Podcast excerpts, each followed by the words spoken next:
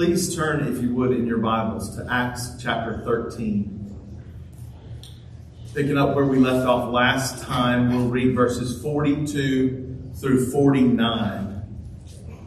I would invite you to follow along in your copy of the Word of God as I read. And let me remind you, this is the Word of God. Acts 13, verse 42. As Paul and Barnabas were going out, the people repeatedly begged to have these things spoken to them the next Sabbath. Now, when the meeting of the synagogue had broken up, and many of the Jews and the God fearing proselytes followed Paul and Barnabas, who were speaking to them and urging them to continue in the grace of God. Verse 44 The next Sabbath, nearly all the city assembled to hear the word of the Lord. But when the Jews saw the crowds, they were filled with jealousy and began contradicting the things spoken by Paul and were blaspheming.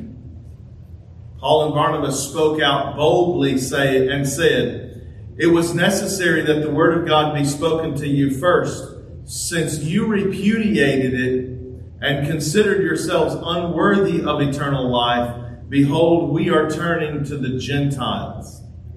For so the Lord has commanded us I have appointed you as a light to the Gentiles that you may bring salvation to the end of the earth. Verse 48 When the Gentiles heard this, they began rejoicing and glorifying the word of the Lord.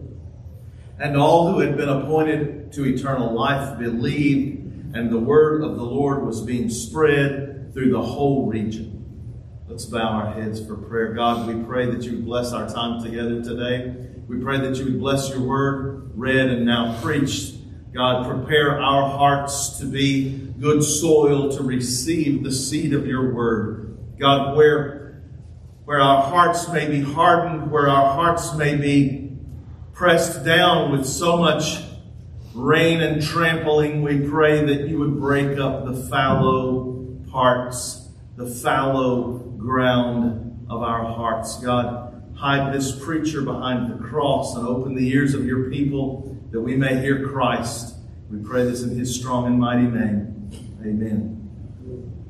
Last week we saw that Paul and Barnabas had come to the synagogue, and this was uh, the, the last minute invitation came that they were, they were invited to speak, to give an exhortation to this congregation, and uh, this was not uh, prepared. It may uh, you may remember, and it, and it seems clear from the text of Paul's sermon, that Paul had prepared for this possibility, but for the synagogue leaders, this was last minute. Hey, there's a preacher here. Do you want to say some words? And Paul was prepared to say those words. This last minute nature of them being asked reminded me of a few times in ministry where something came up last minute once as a music minister, the pastor came just, just moments before church and said, the granddaughter of an elderly church member is visiting today and she's wanting to sing, so she's going to sing right before the sermon. You know, that time where you have, uh, have your hearts prepared to receive the word of God. She's saying, You are the wind beneath my wings. Another time we were having a special worship service, and again, I was the music minister, and we had invited the entire community, and it seemed like everyone showed up. And the pastor came to me last minute and said, Hey, I think I'm going to ask the pastor from one of these other churches in the community just to lead in prayer. And uh, a new record, a new world record was set that day for the amount of false and heretical doctrine that could be crammed into one prayer these last minute things have backfired so many times that as a pastor, as a, as a churchman, I, the lesson I learned is don't give anybody the mic and prepare. prepare the things that will be said. I don't know if you're aware, I preach from a manuscript, and everything is written in my manuscript except the words that say I preach from a manuscript. Uh, we we try to prepare everything, and some some criticize and say, "Well, shouldn't you be spontaneous? Shouldn't you let the Holy Spirit lead?"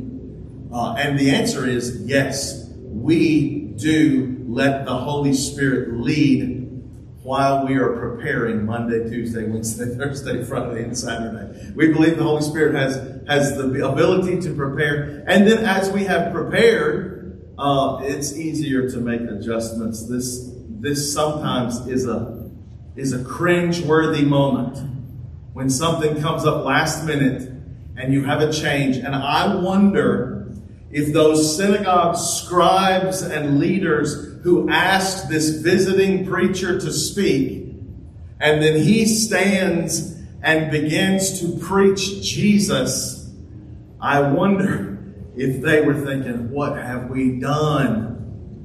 They may have seen this as a great mistake, but God, in His sovereignty, worked that the gospel was preached.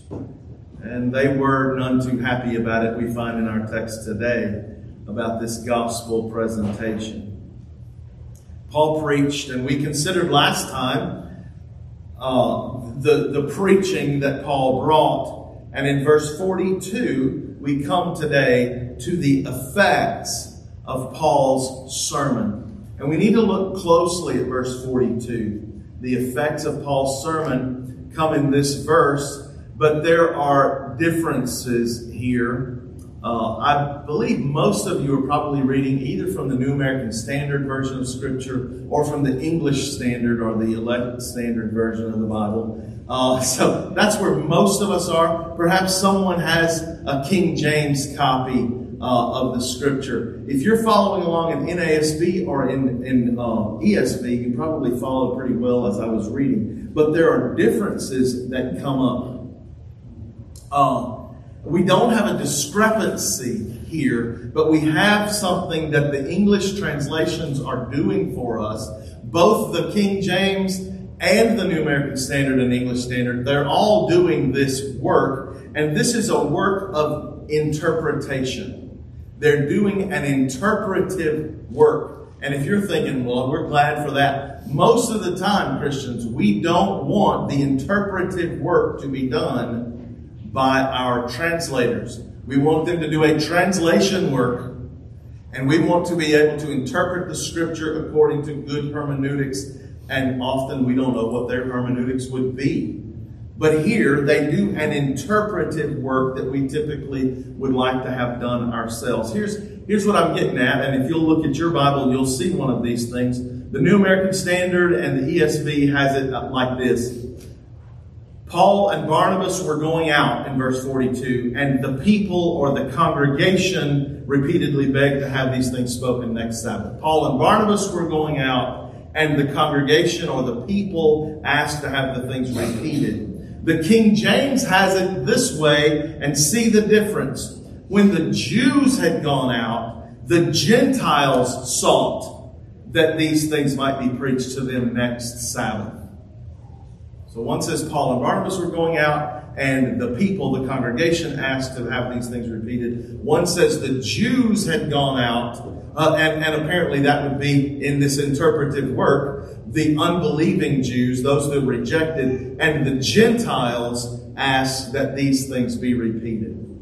Melanchthon Jacobus suggests that the best word for word translation, and, and I, I, almost called some of you this week to, to get our language stuff down on this. Uh, Melanchthon Jacobus suggests that a word for word translation would be better like this. When they had gone out, they begged to have these words preached. Well, here's the thing. I like that because it doesn't do the interpretive work for us. But now we have to figure out who they is, right? We have to go and figure out who they is. And let me say to you, I, I don't have a solid answer, uh, but I will say this. Um, the King James mentions Jews and Gentiles. Before I go there, let me, let me pause. I want to remind us of one thing. There are differences in Scripture, like we're talking about right now. But not one of these differences even uh, approach to the place that they would do damage to the doctrines of Christ, to the doctrines of the gospel, to the fact that salvation is by grace through faith in Jesus Christ. Okay? So, so this is one of those little nuances that, that might make a little bit of a difference as to how we understand this, but this does not affect the doctrines of the church. So that I want to remind us before we move forward talking about this. Well, the, the and, and now we're going to talk about the differences and we're going to see that both the King James and the New American Standard have a place and, and can be seen in this text. The King James mentions the Jews going out and the Gentiles asking. And the New American Standard, the ESV mentions Paul and Barnabas going out and the congregation asking. The, the verses preceding this make it clear that Paul and Barnabas were there in that place, that they had preached, and that there was a congregation of people. Surely they went out of that place. So we see that.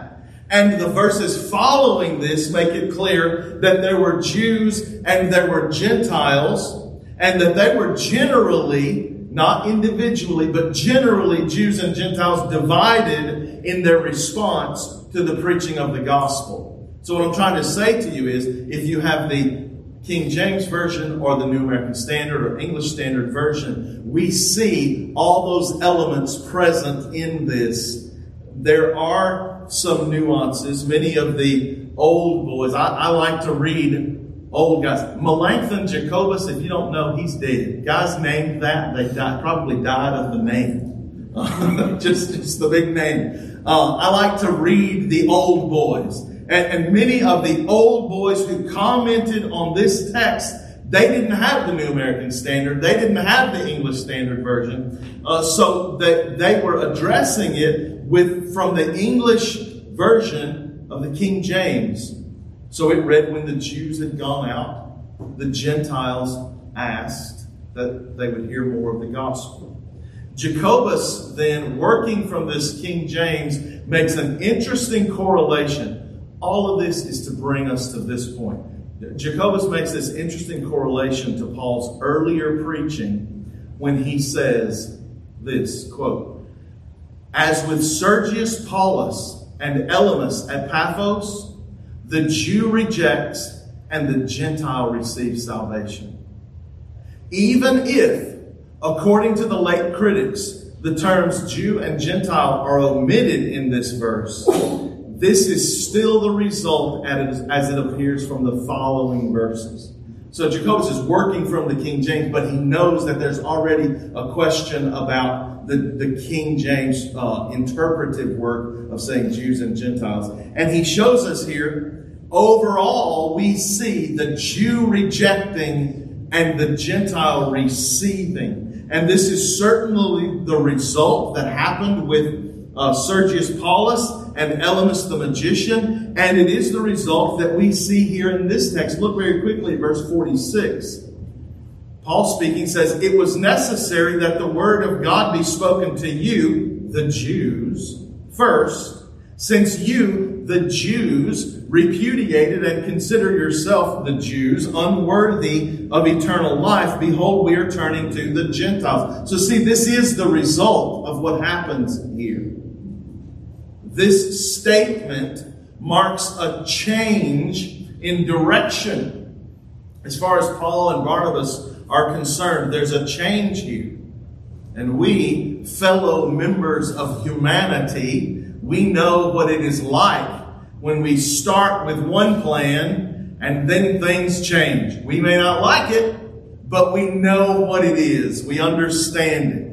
We even have little figures of speech that mark the event of a change. We say things like changing horses in midstream.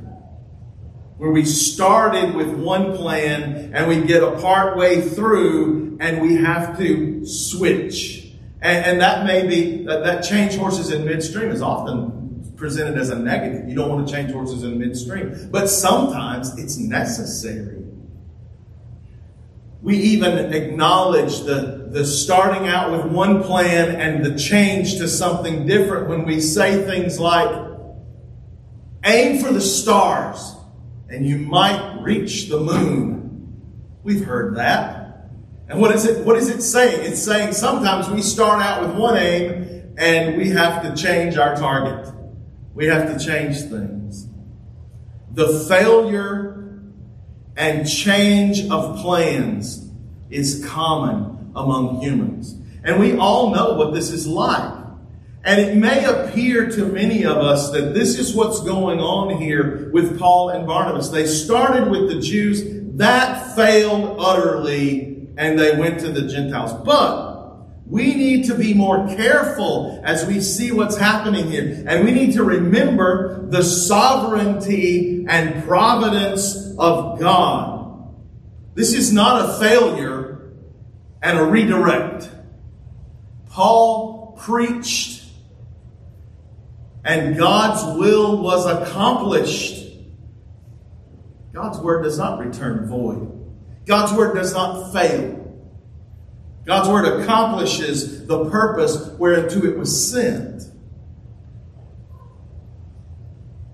There's not a time in the New Testament where we find Paul and Barnabas saying, Well, we failed with Elymas, the magician.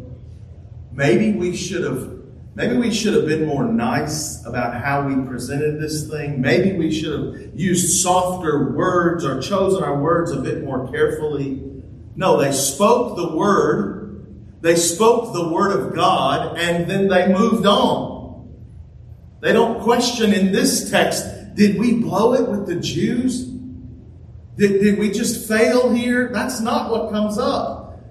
This is not failure and recovery on the part of Paul and Barnabas. This is success in preaching. There are many preachers that would do good to hear this. They think, sometimes we think. Success is when people can't find a place to sit, it's so packed. Success is when we have to go to two services or two campuses, or success is this, or success is this, is success in preaching. They preached, and some Jews heard and believed unto salvation. And some heard and rejected Christ to their own detriment. But it was preaching success. And after preaching success to the Jews, God opens the door now for them to preach to the Gentiles.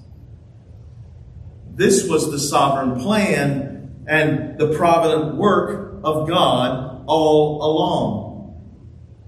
When we see the gospel received, that is God's work. And we all say amen and we love that. But when we see the gospel preached and rejected, it is no less in the providence of God. What a hard thing for Paul, a Jew. And remember how he loved his countrymen. Remember how he loved Israel. What a hard thing for him to say. You have repudiated the gospel and have deemed yourself unworthy of eternal life. Boy, as, as a preacher, I wonder if tears didn't well up. I wonder. Verse 42 says, as they were going out, they re- I'm using the Melanchthon Jacobus version now. As they were going out, they repeatedly begged to have these things spoken to them the next Sabbath the next Sabbath may be understood as between Sabbaths, between now and next Sabbath. It may be understood that way. And that is certainly what happened. That's the sense that we get from this text. It's clear that Paul and Barnabas had the opportunity throughout the week to speak to those people who wanted to talk to them about the gospel. To those Jews who received who believed and those Gentiles who wanted to hear more.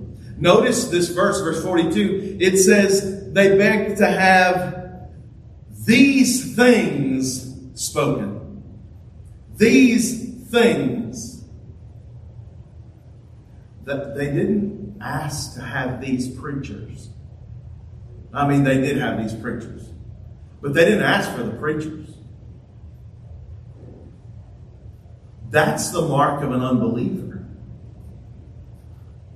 Second Timothy warns with these words For the time will come when they will not endure sound doctrine, teaching, but after their own lusts they will heap to themselves, they will gather to themselves teachers, having itching ears, and they will turn away from the truth but we have our teachers. We know today that the church is in trouble when there are so many personalities, when there are so many famous preachers. When we hear so often things like this, I want to go and hear that man. And now, if we mean by that, that we want to go and hear and we are following that man's personality, we're in a mess. When the church has become a cult of personality, let us say, Christians, I want to hear. I have in my notes, I want to hear this doctrine. But how about this?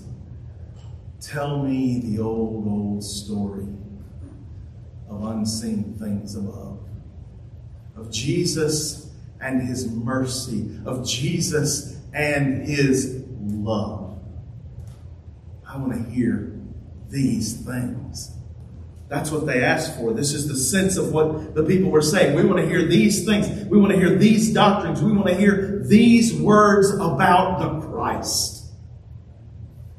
Brothers and sisters, pick your favorite preacher the one you listen to on the regular, and acknowledge that their skill in communication is really of little value. Acknowledge that their presentation and ability to turn a phrase is only a small profit. Note, I didn't say their communication skill is of no value. You got to have some skills in communicating.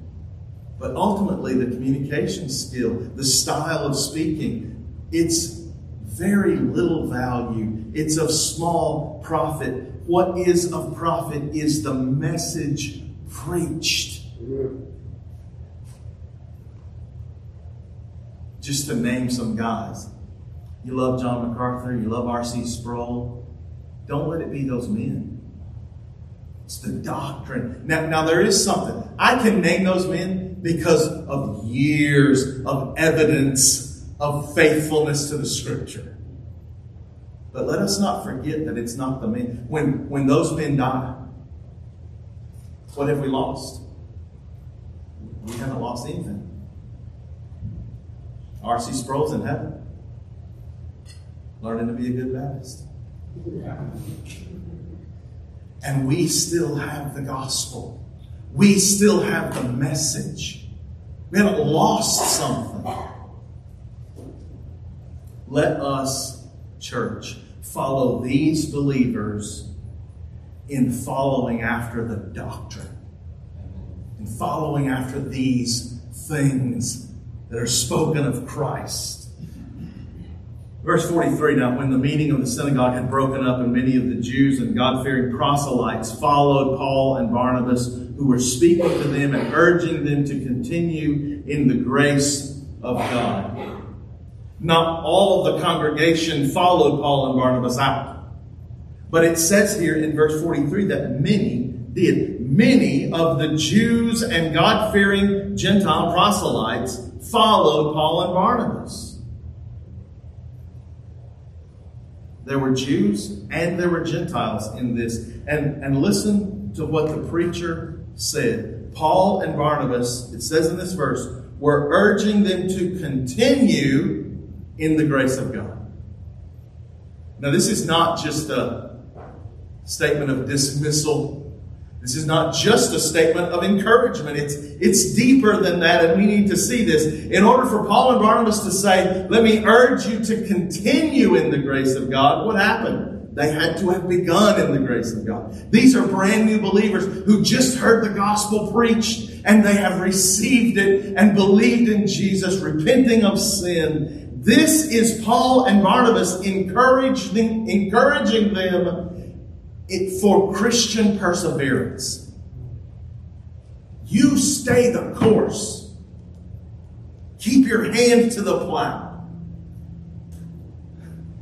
And as I've already said, this is gospel success. This is, this is preaching success.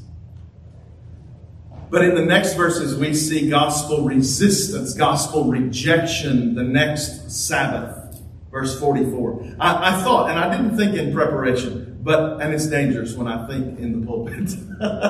it's, I, I, thought as I read this earlier, the next Sabbath, nearly all the city assembled, and I thought back to a church I pastored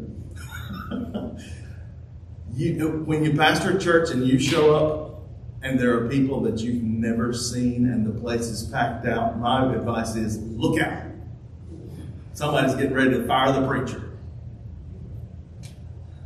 Paul and Barnabas come the next Sabbath, and nearly all the city assembles to hear the word of God. Note that those who wanted to hear, that some of them sincerely wanted to hear and others wanted to hear that they might accuse. Verse 45 But when the Jews saw the crowds, they were filled with jealousy and began contradicting the things Paul spoke and were blaspheming. Now, this is not the first opposition that's been brought against the gospel, and it's, it won't be the last, but we see the motivation here. When they saw the crowds, they were filled with jealousy. Verse 46 Paul and Barnabas spoke out boldly. Boy, do I know when you hear opposition, what you want to do is cut and run. What you want to do is backpedal. What you want to do is just get out of here. Paul and Barnabas, in the face of opposition, spoke boldly. I don't think we have to read here that they got angry. Uh, maybe some righteous anger, but but we have to guard as preachers and we have to guard as Christians against bringing our own our own anger, our own angst into a thing. You can really mess things up that way. They didn't speak out boldly and say, I'm going to give you a piece of my mind.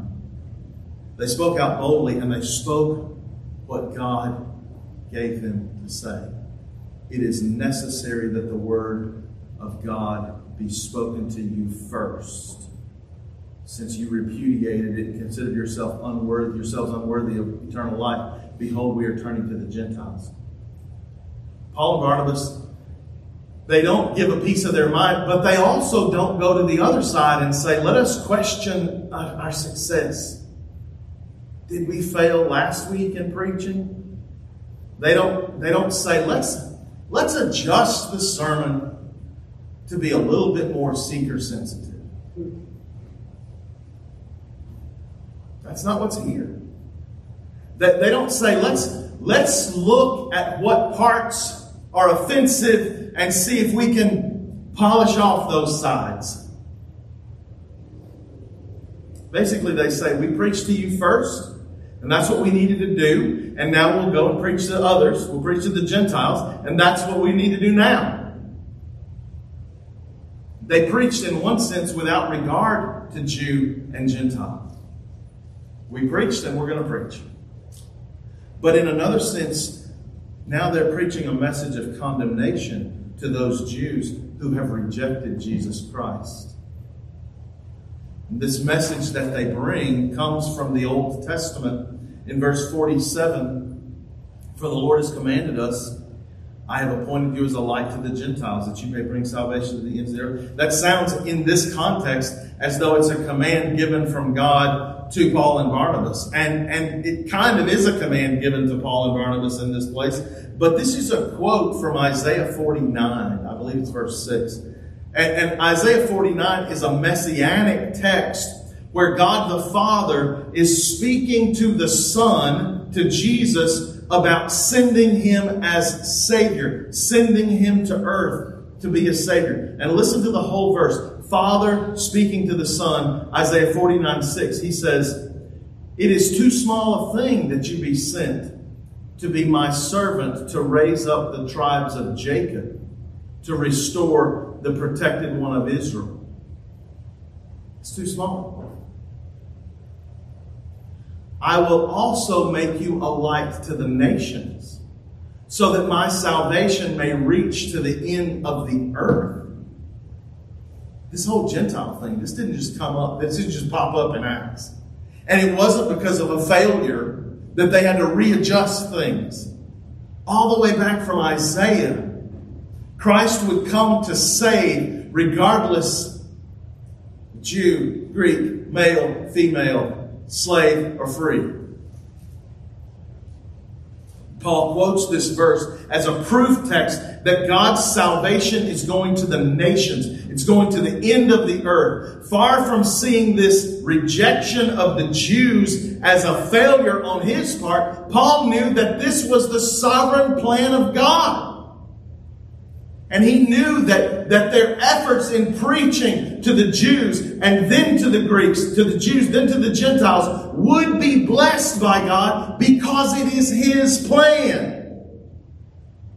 Verse 48 when the Gentiles heard this, Gentiles here today? When the Gentiles heard this, they began rejoicing and glorifying the word of the Lord. When the Gentiles heard that the salvation from God is for us,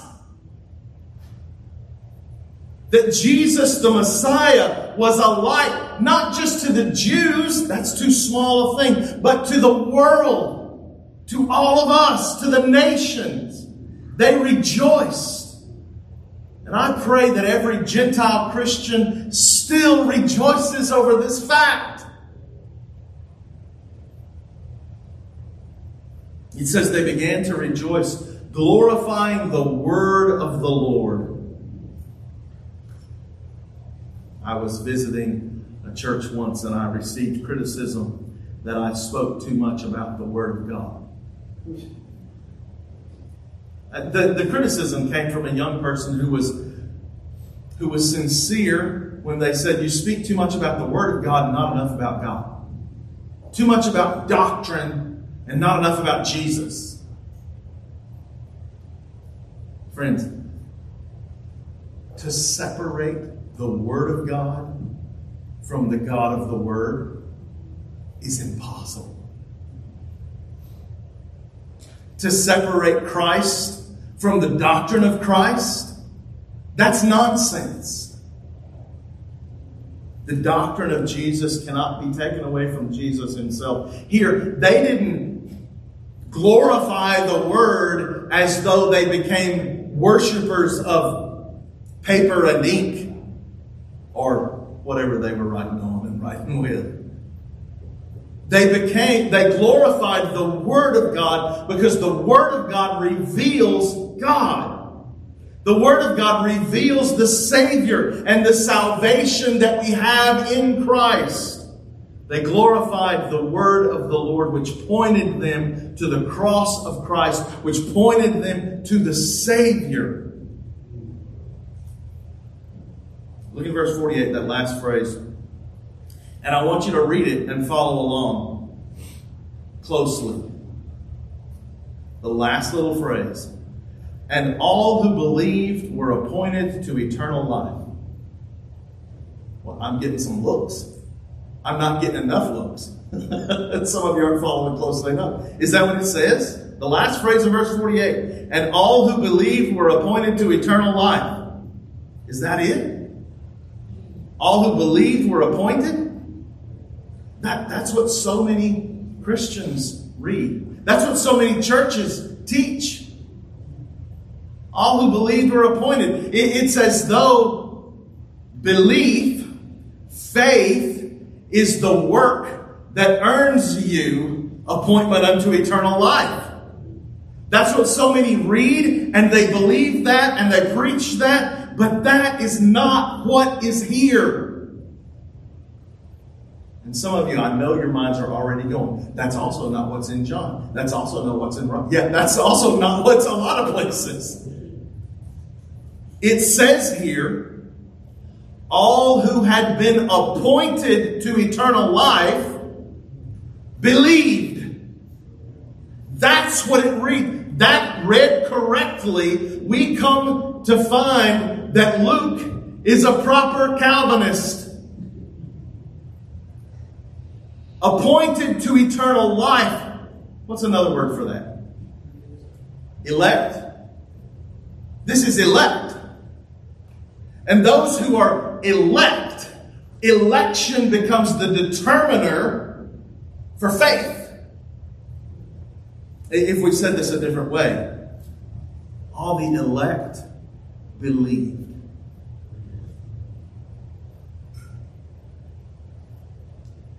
This would be enough if this were the only testimony about the election of God from the scripture, but it's not.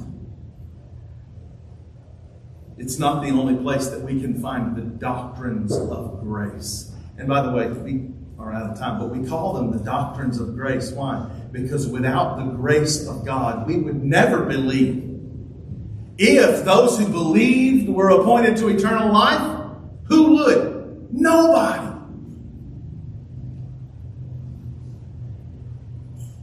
These doctrines of grace found throughout the scripture are famously or infamously known as Calvinism. When asked about Calvinism, Charles Spurgeon said this lest, lest anyone were to think that John Calvin invented this.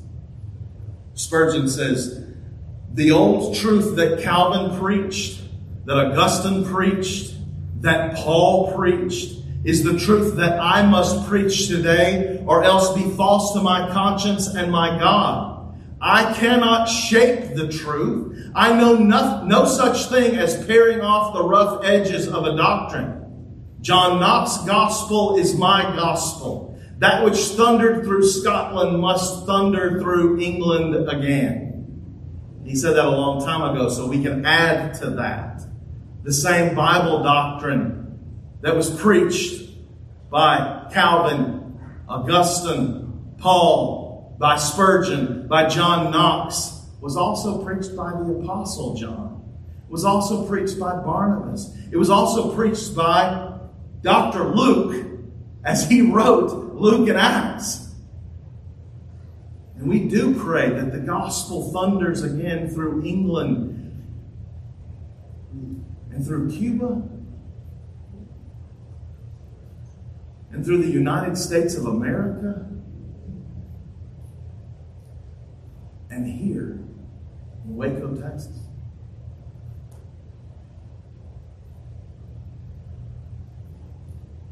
God, we thank you for your word. We thank you for your grace. We thank you that we read in this text that your word was being spread through the whole region. And God, we acknowledge the special nature of this time, this fullness of time that you had brought forth your son and, and now you are building your church. But God, we know that you are not done. That you're not done building your church, that you're not done saving the elect.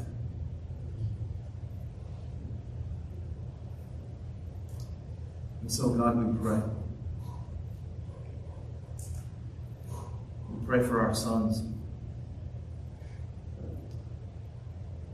We pray for our daughters.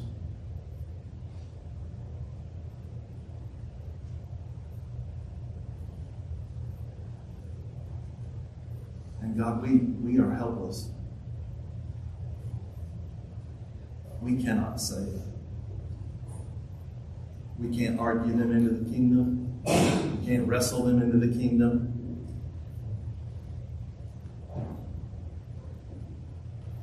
But as you, in your grace, in your mercy, as you have pursued us, as you have apprehended us by your word and spirit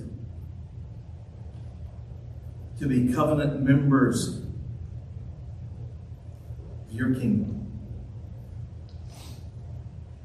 God, we pray for our sons and daughters. We see throughout the Old Testament and through the New Testament that you are kind and benevolent to save not only Abraham, but also Isaac.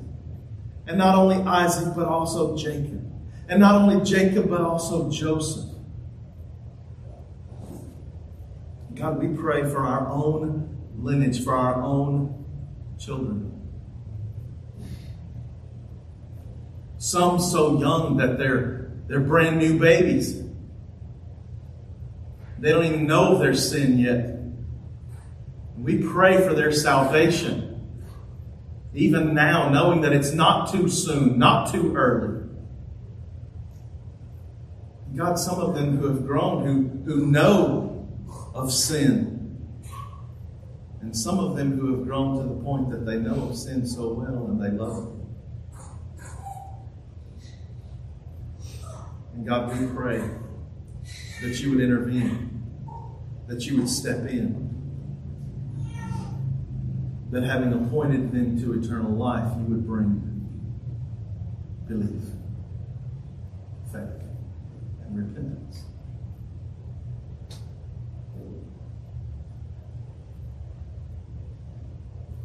God, for those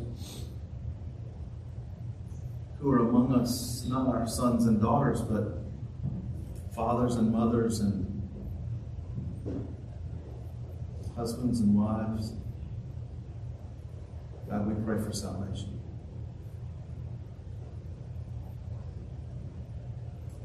Help us to be faithful, faithful to your commands, faithful to your word, faithful to know your gospel and to communicate, to, to, to speak of Jesus Christ properly.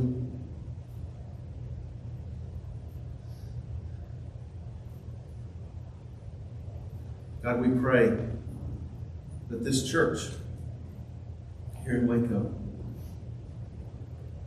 would be a lighthouse, would be a place where when people want to hear these things of Christ, if they can hear them here.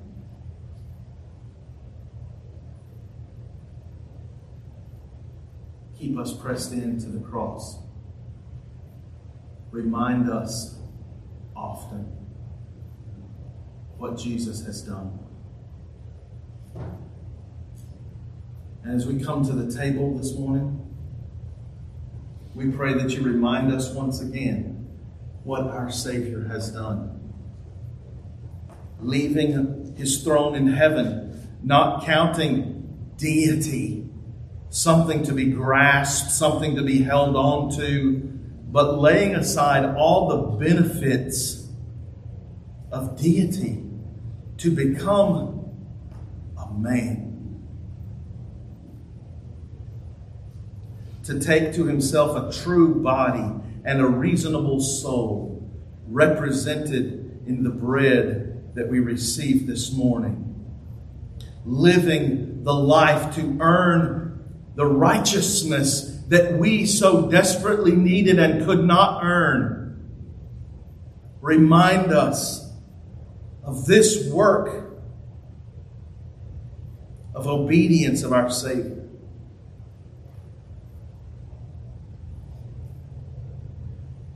And as we take the cup, remind us that being wrongly accused, convicted, and put to death.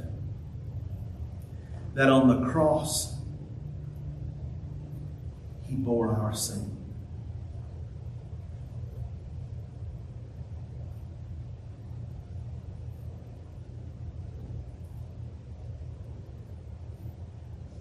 The guilt that we inherited from Adam,